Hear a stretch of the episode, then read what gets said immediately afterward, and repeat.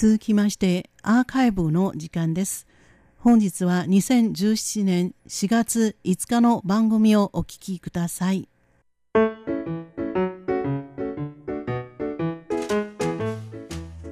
リスナーの皆様、ようこそティールームへの時間です。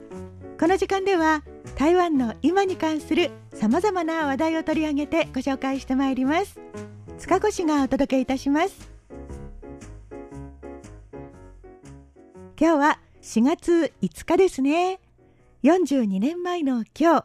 中華民国の初代総統、蒋介石氏が亡くなりました。去年87歳でした。イギリスの BBC ニュース中国語版が、蒋介石元総統の命日にちなんで、当時の模様を振り返る記事を掲載しました。今日はこの記事をもとに、台湾がどんな風に変わったか見てまいりましょう。BBC によりますと1975年4月5日台湾で最初に蒋介石元総統の逝去を伝えたのは台湾のマスコミではありませんでした。当時の台湾ではメディアは国民政府によって厳しく統御されていたからで台湾の大手新聞各社は報道をお昼頃になるまで控えていました。唯一当時台湾に駐屯していたアメリカ軍向けのラジオ局が朝にいつもと違う厳粛な音楽に切り替えて蒋介石総統が逝去したと伝えたそうです。とはいえ台湾の一般の人たちのほとんどはこれを知る由もありませんでした。この日には不思議なことが続きました。まずお天気です。この日の台北市のお天気はとても不安定で夕方から突然強い風混じりの雨となりました。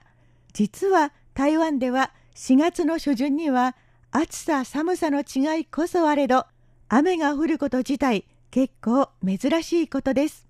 そしてもう一つは大火事でした。台北市内に浄土真宗本願寺派の別院通称西本願寺として建立された建物がありました。戦前日本占領時代の時にできたもので、日本のお寺そのままの作りでした。これが戦後に国民政府に接収され、民間の宗教団体が使っていましたが、その後、火災でほとんどの建物が焼け落ちてしまいました。BBC の記事によりますと、その火災が起こったのが4月5日だそうです。ちなみに国民党とそれを率いる蒋介石元総統は当時の台湾で実質的な独裁政治を行いました。そういう体制の下で総統は中華民国の救世主とか世界の偉人などと呼ばれ神のような存在でした。その神のような存在がこの世から姿を消した日にお天気と大火事変わったことが2つも立て続けに起こりましたので偉人が亡くなったから天にも異変が起きるのだという声もあったんだそうです。この日、総統の遺言も公開されましたが、この文章はそのまま学校の教材となり、それからの学生たちはこれを必ず暗記しなければならなかったそうです。また、当局の指示で娯楽禁止令が出されました。映画館とかダンスホールなどエンターテイメント的な場所の営業は停止となりました。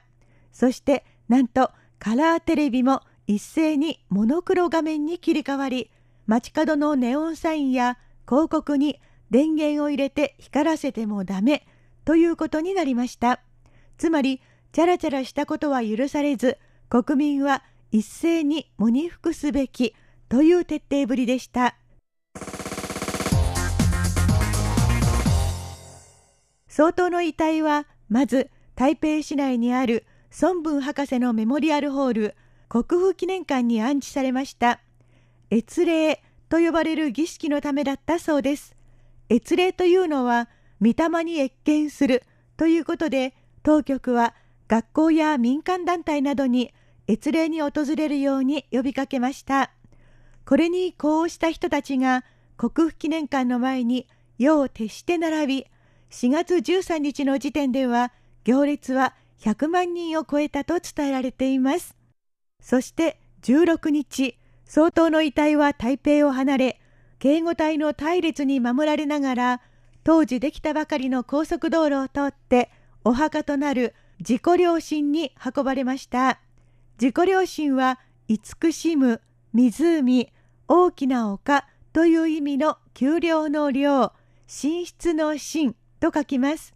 事故は台北市内から車でおよそ1時間ほど南下した東園市の郊外にあり、山あり湖ありの景観が総統のふるさとによく似ていたために、総統が生前別宅を建て、こよなく愛したと伝えられる場所です。中国大陸に凱旋するまでの仮の埋葬地という扱いでここに葬られました。当時の台湾社会では、敬愛すべき偉大な総統を称えるために、威厳たっぷりのメモリアルホール、中世記念堂が作られ、台湾の学校や公園など至る所に蒋介石元総統の銅像が建てられました。さてそれから42年台湾は大きく変わりました。戒厳令は解かれ一気に民主化が進み今では総統を直接選挙で選ぶ時代になっています。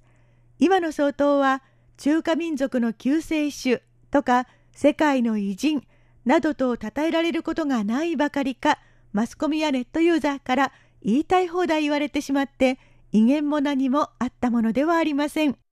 国民党と対立する形で生まれた政党民進党からも総統が誕生する時代を迎え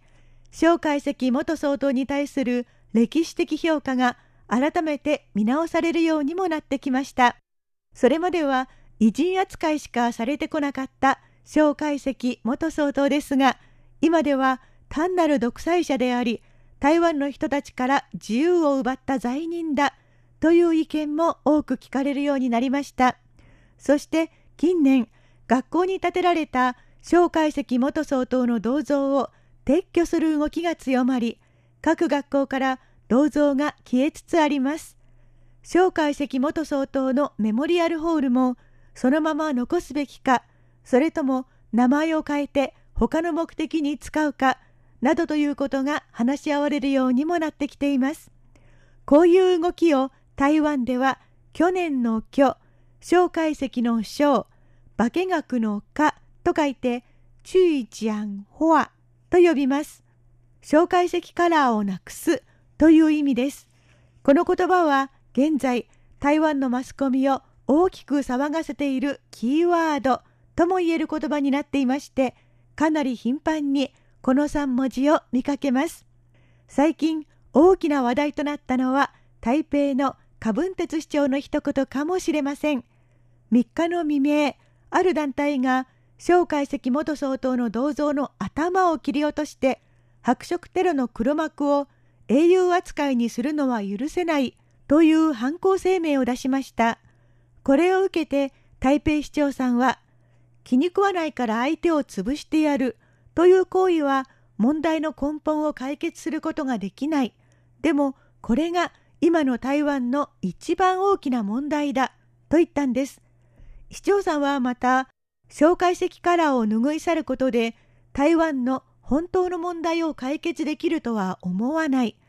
許容するということは自由の土台だという発言もしていますが、こういう見解がアンチ小解析の人たちの激鱗に触れてマスコミを騒がせているんです。この手の問題はいわゆる正解はないものなので、まだまだ当分揉めそうですが、リスナーの皆様はどのようにお考えでしょうか？ちなみに、蒋介石元総統の遺体が眠る自己良心は観光地としても知られていますが今最も多くこの地を訪れるのは中国大陸からの観光客。当時いずれは共産党を破り中国大陸に凱旋するつもりだった総統がこの情景を前にどんな気持ちでいるのかは神のみぞ知る。といったところでしょうか。ようこそティールームへ。ご案内は塚越でした。こちらは台湾国際放送です。